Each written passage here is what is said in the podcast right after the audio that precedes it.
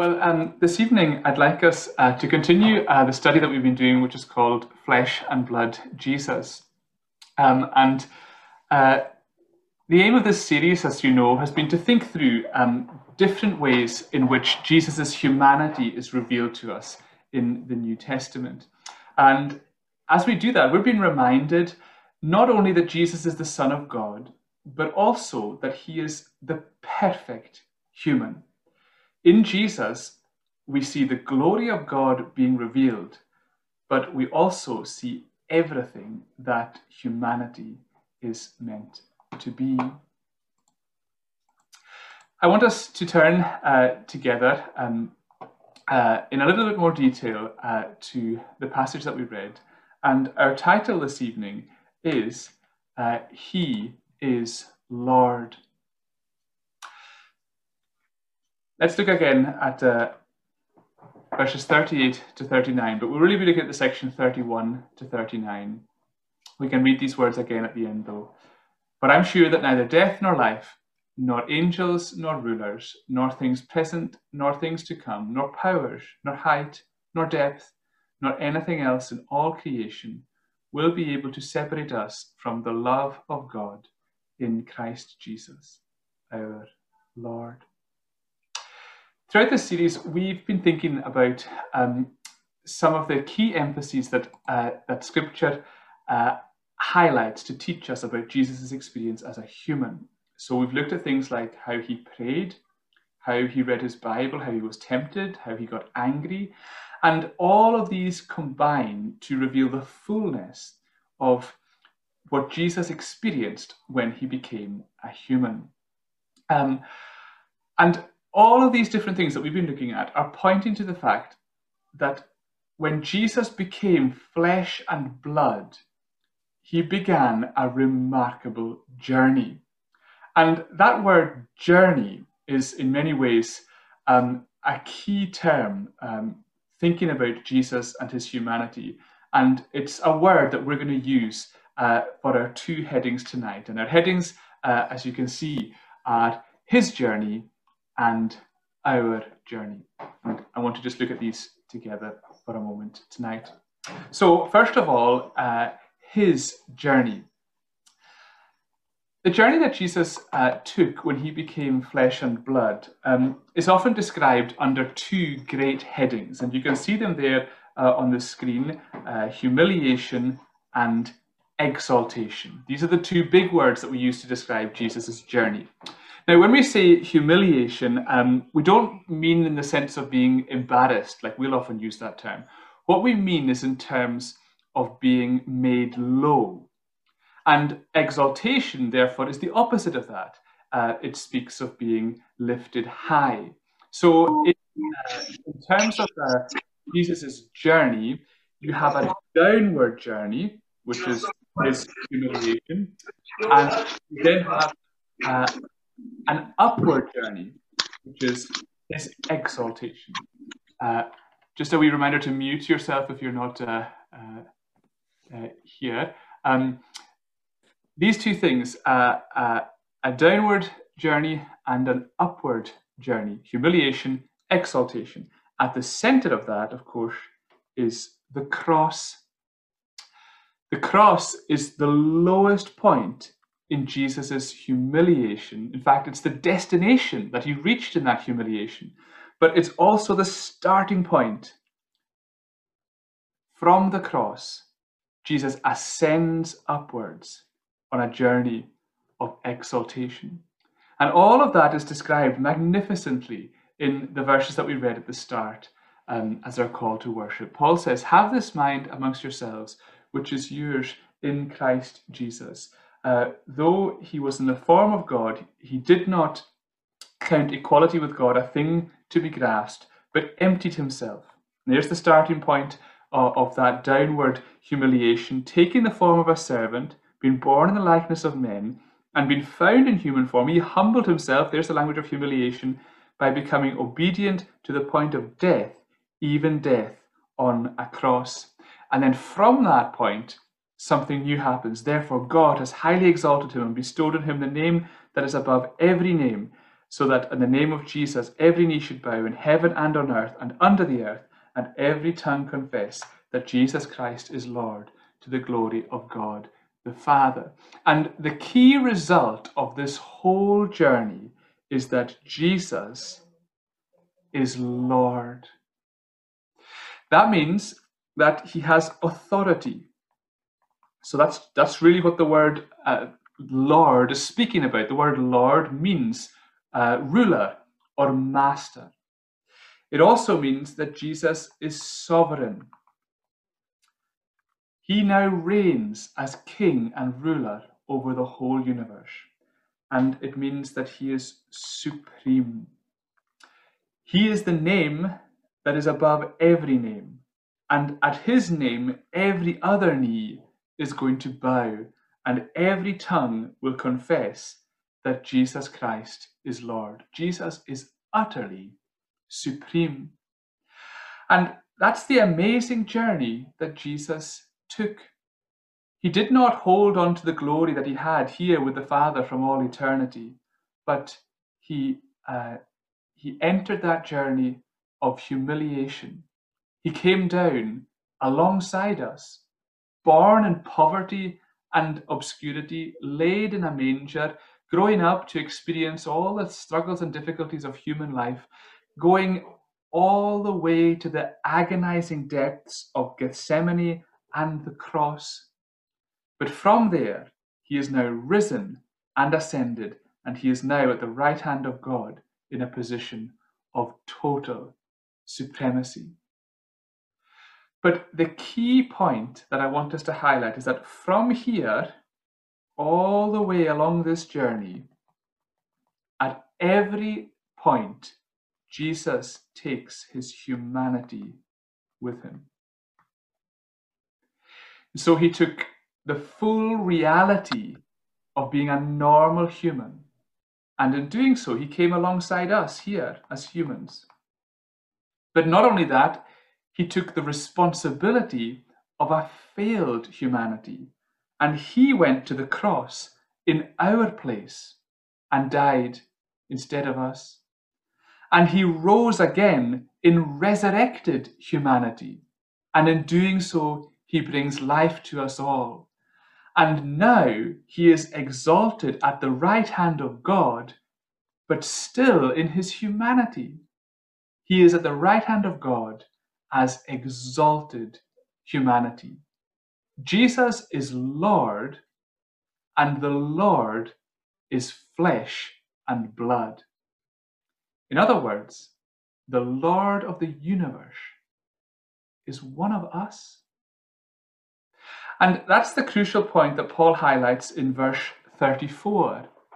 Um, it says in that verse, um, who's condemned to condemn? Christ Jesus is the one who died for us, more than that, who was raised. So there again you have it, the language of humiliation, the language of exaltation. Now he is at the right hand of God. But what is he doing at the right hand of God? He is interceding for us. Now, that's something that we must never forget, that um, that Jesus's work for you does not end at the cross. It continues.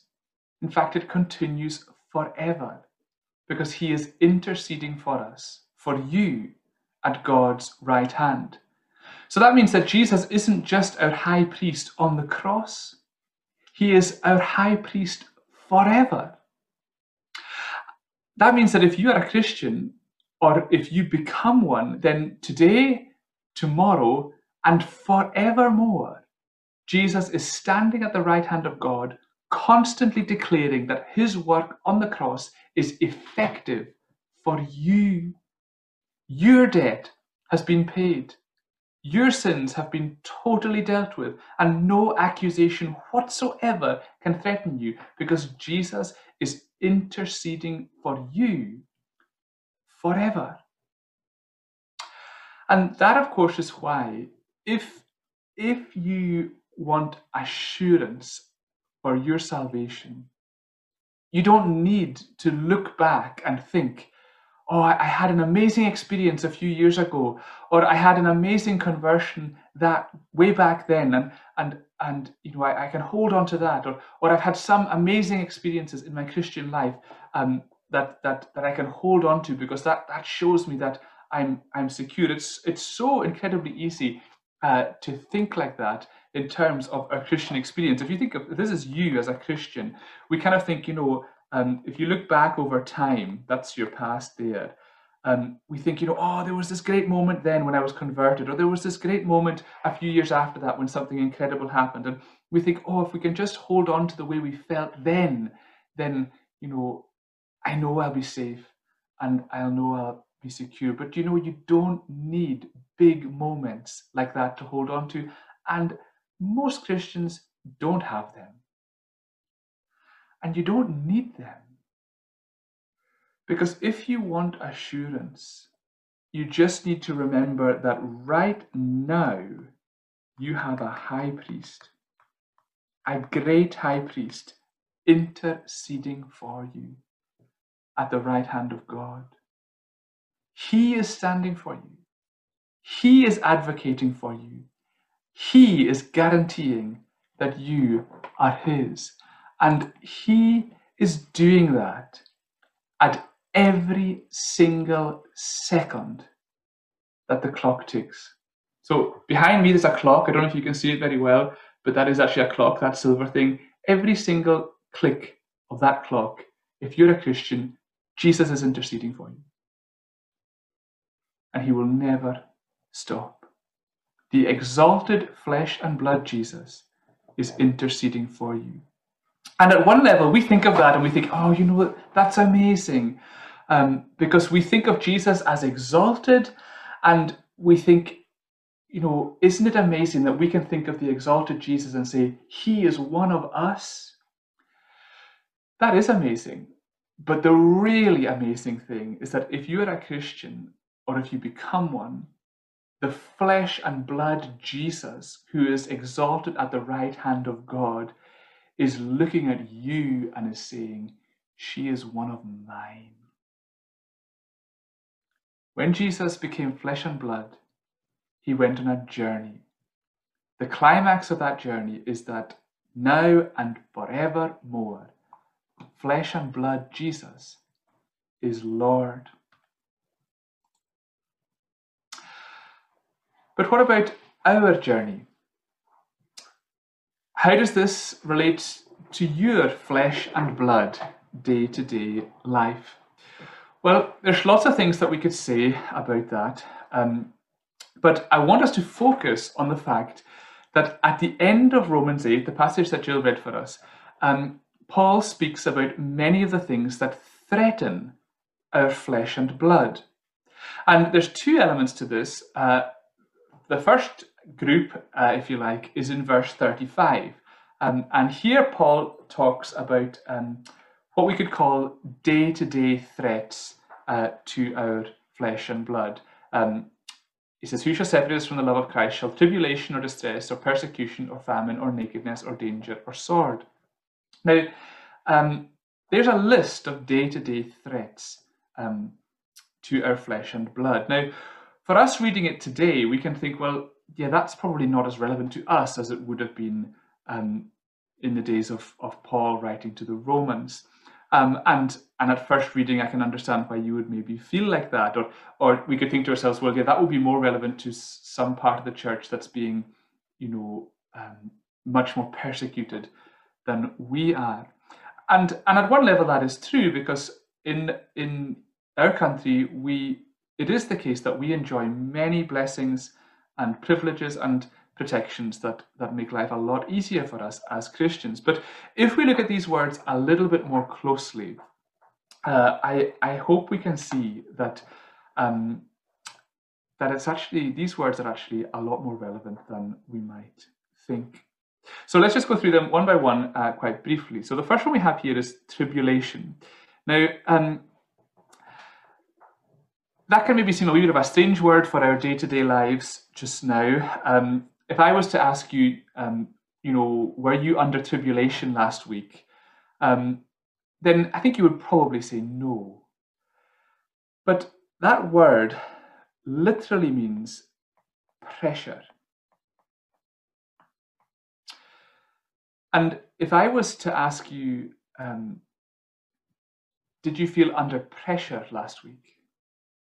I think the answer is probably very likely to be yes. Pressure is a huge issue for all of us. Um, and it can come from so many points, from work, from homeschooling, from our peer group, from um, money, uh, from studies that we're doing, deadlines that we have to meet, even from decisions that we have to make. All these things uh, can so often leave us feeling under huge pressure. And our bodies, our flesh and blood bodies, our health, can so easily buckle under that pressure. Next word is uh, distress. Um, now that word uh, literally means narrowness. Um, so um, it's kind of like, we might describe that in terms of like feeling trapped um, or feeling forced into a corner. And so often life does that to us. Um, we can be forced into having to deal with a really difficult situation at work, or we might be forced to, to face a bad diagnosis. Um, or we might be trapped in circumstances or habits um, that can hurt us. Um, that kind of distress, that narrowness uh, can be a threat to us. Uh, then we've got persecution. Now, obviously, for many Christians in the world, uh, that's exactly what it means. It's being oppressed by enemies of Christianity. And as we said, we are so blessed that in so many ways it's not like that for us, that we have freedoms and privileges um, that protect us. But the word persecution literally means uh, to be pursued, um, or we might maybe say to be harassed. And that is definitely something that we can often feel. It might not be directly because of our faith, but it might be because of a, maybe a difficult colleague that we've got to work with, or maybe someone at school who's giving us a hard time, or maybe maybe even an, an abusive, um, maybe even an abusive family member. For some people, day-to-day life um, can feel like you're being hounded. Then we have famine. Again, we find ourselves thinking, well, you know, that's that's maybe not so relevant to us, and again, that's true. But um, at the same time, we still know that we would be totally vulnerable if the food supply was interrupted or if the economy collapsed. And things never got that bad during the lockdown, but when people were going bananas at Tesco's and and grabbing everything for themselves, it did kind of make you think, you know, what would happen if this if this supply chain was um, to stop? And, and it's probably the case that even in Scotland, there are far more people than we realise who are worrying about how to put food on the table. Uh, next word is nakedness.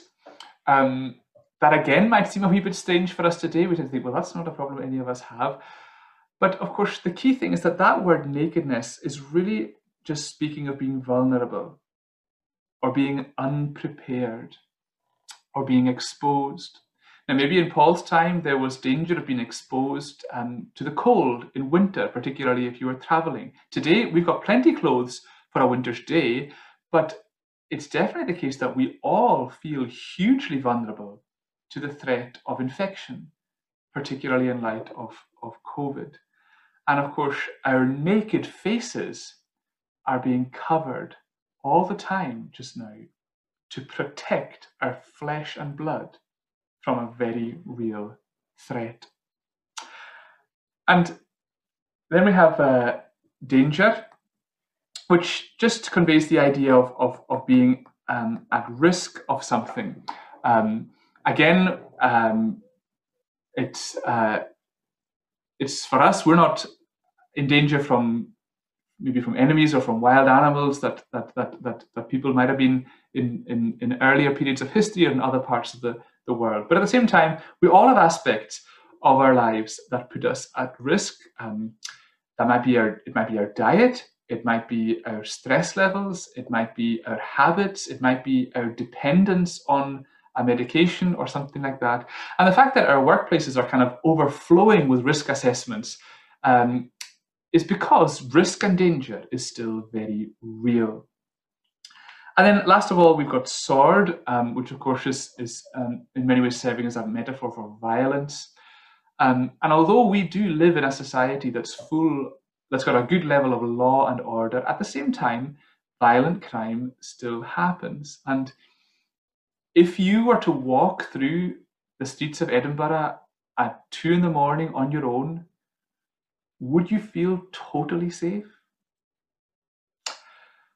All these things, tribulation, distress, persecution, famine, nakedness, danger, and sword, they're all threats to our flesh and blood. And as we said, these are kind of day-to-day threats. Uh, then though, in verse thirty-five and thirty-six, Uh, oh, sorry, rather, um, thirty-eight to thirty-nine, um, we have what we could maybe call cosmic threats. Um, Paul uh, talks about other things. Um, and so he talks about life and death, angels, rulers, things present, things to come, powers, height, depth. And here he's really talking about big, big things. So whether it's in the physical realm of space and time and geography, or the spiritual realm of principalities and powers, there are many, many cosmic forces that can threaten us. And so that means that on our journey, our day-to-day flesh and blood, on our, on our flesh and blood journey, both at a day-to-day level and at a cosmic level, we are all facing threats. That might be physical challenges, it might be mental distress, it might be spiritual conflict, it's probably going to be a combination of them all. And over all of that, we all face the, the brutal reality of death. And in the face of that, our flesh and blood is very vulnerable. And Paul captures that really powerfully in an image he uses in verse thirty-six. Where he says, um, for your sake we're being killed all the day long, we're regarded as sheep to be slaughtered. And if we think of um, all the chaos in the world, if we think of the pressures that we face around us, if we think of the struggles that are within us, it's so easy to feel as vulnerable and as exposed as a sheep waiting to be slaughtered. So if we try and bring all this together, um, in these verses, Paul is giving us two great images. Uh, on the one hand, we have Jesus here, risen and exalted as the supreme Lord of all. He is up here, exalted at the right hand of God, uh, over, uh, over everything. And then we have us, and, and we're down here like a little sheep.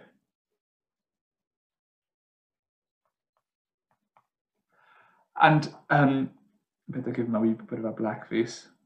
There we go. Um, we're like a sheep down at the bottom, exposed and vulnerable.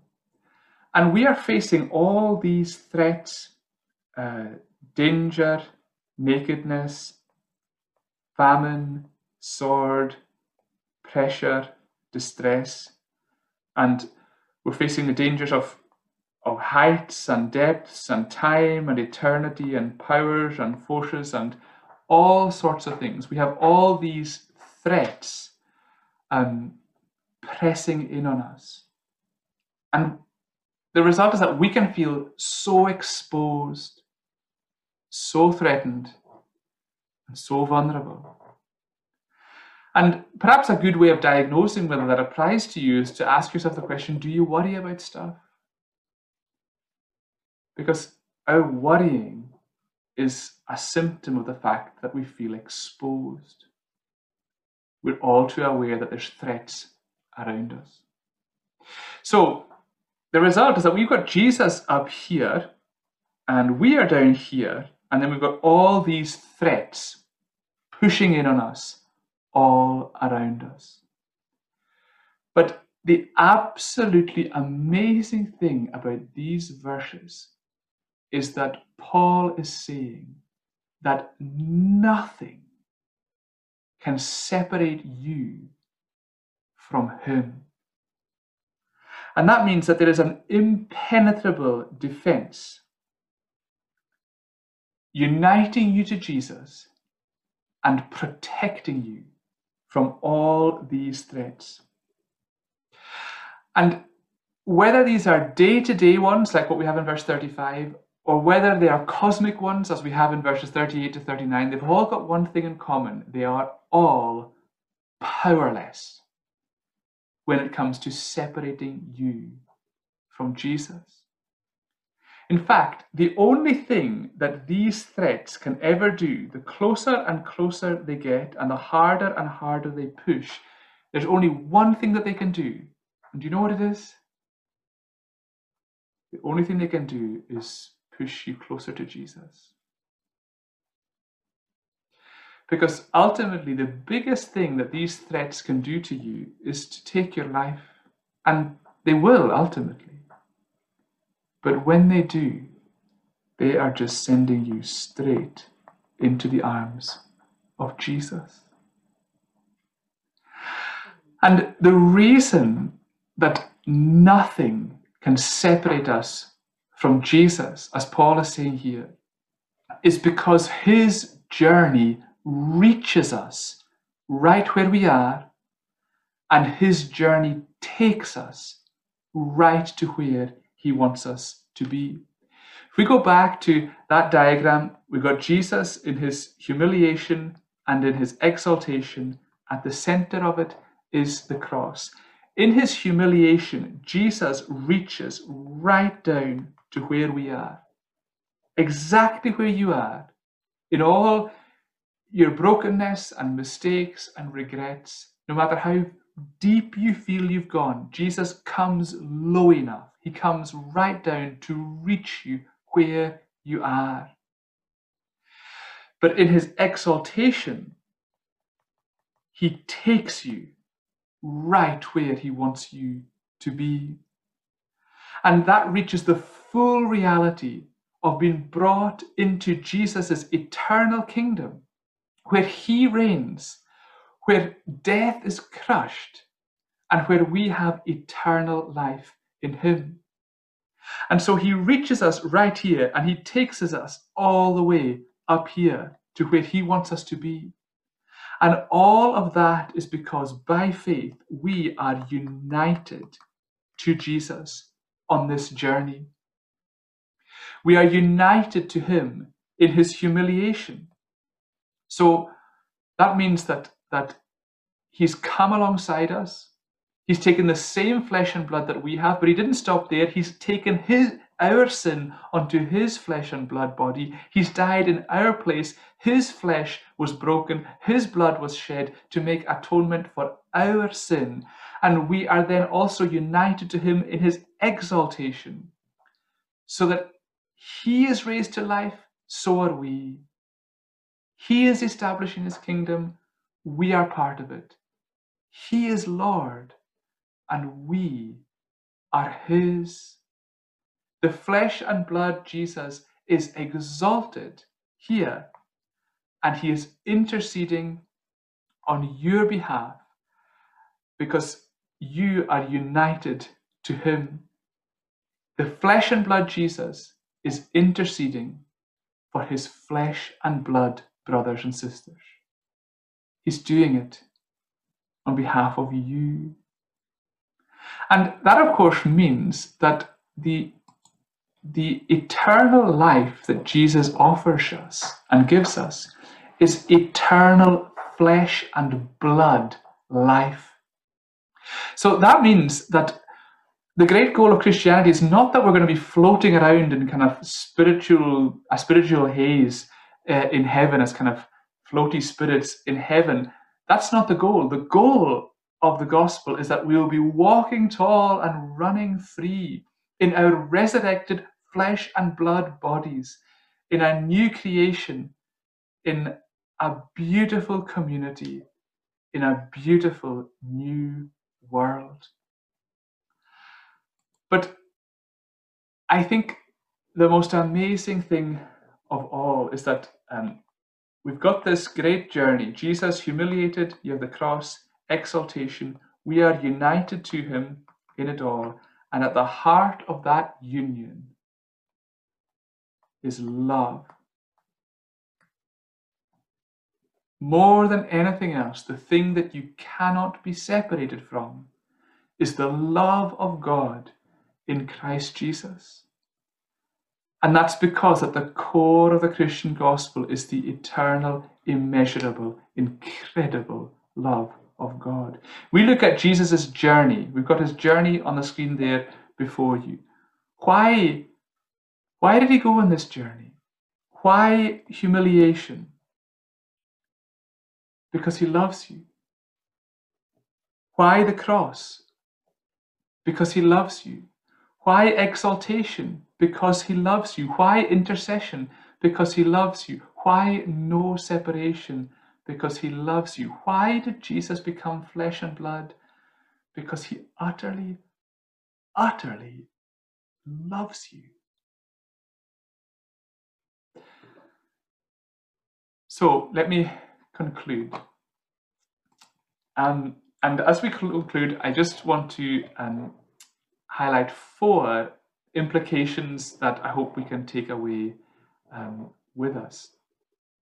Number one, all of this should shape our perspective on Jesus. We must never forget that Jesus is flesh and blood, and we must never forget that Jesus is the exalted Lord. And that means two crucial things. It means that your view of Jesus can never be too high. Jesus is the exalted King of Kings and Lord of Lords. He is utterly supreme. Your view of Jesus can never, ever, ever be too high. But at the same time, your view of Jesus can never be too near. Your view of Jesus can never be too near to you, because he is utterly with you. He is utterly committed to you. Jesus is Lord. Jesus is one of us, and you are his. So it should shape our perspective on Jesus. Number two, all of this should shape our perspective on rubbish things that happen in our lives. If you're a Christian, um, or if you become a Christian, when we face rubbish things in life, we must never forget that Jesus knows exactly how that feels. But at the same time, um, when we face rubbish stuff in our lives, we must never forget that ultimately all these threats are actually bringing you closer to Jesus.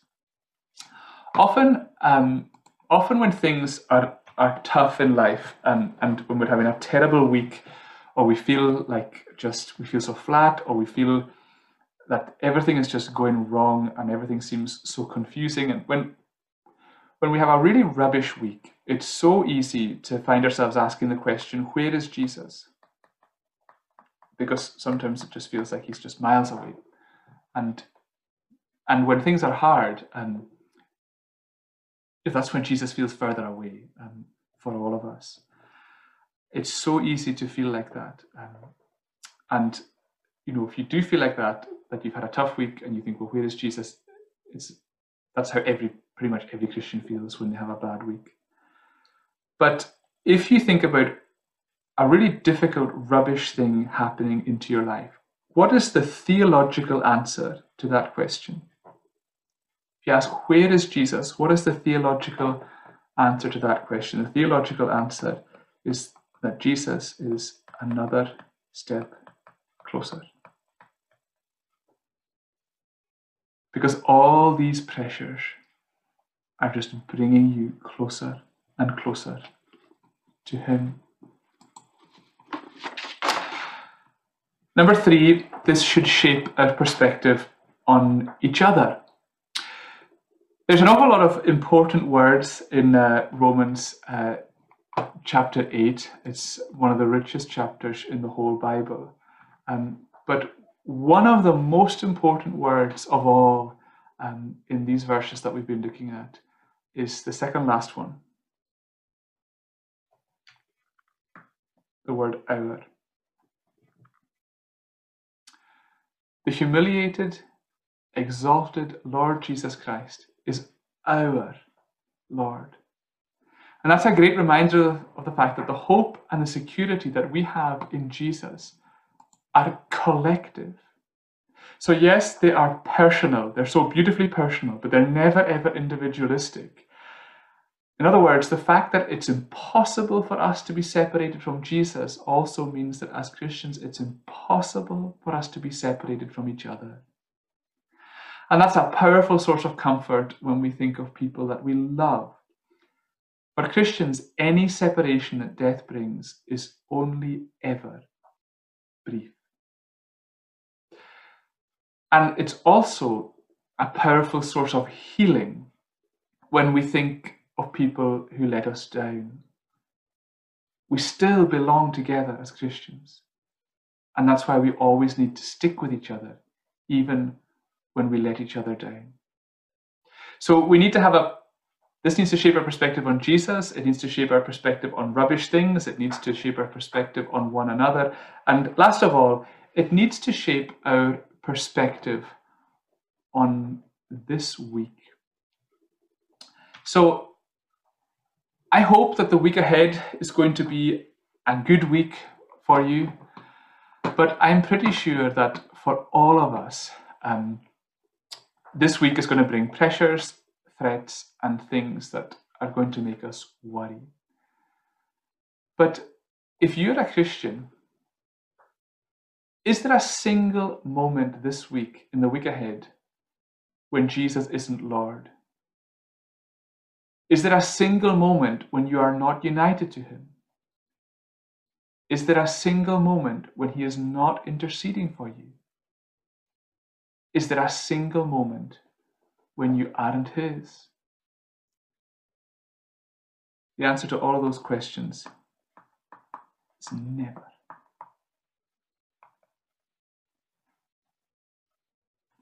If you are trusting in Jesus, or if you put your trust in Jesus tonight, your flesh and blood life has been totally, eternally transformed by the humiliated, exalted flesh and blood Jesus. Amen. Let's pray.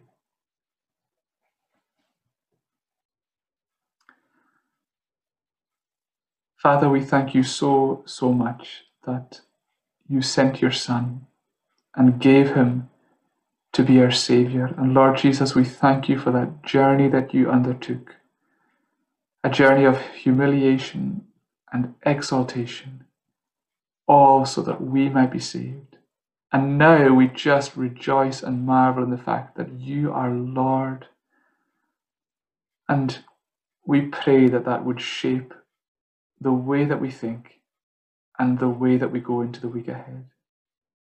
We thank you so much for your extraordinary, unfailing love and for the hope and healing that you give us in the gospel.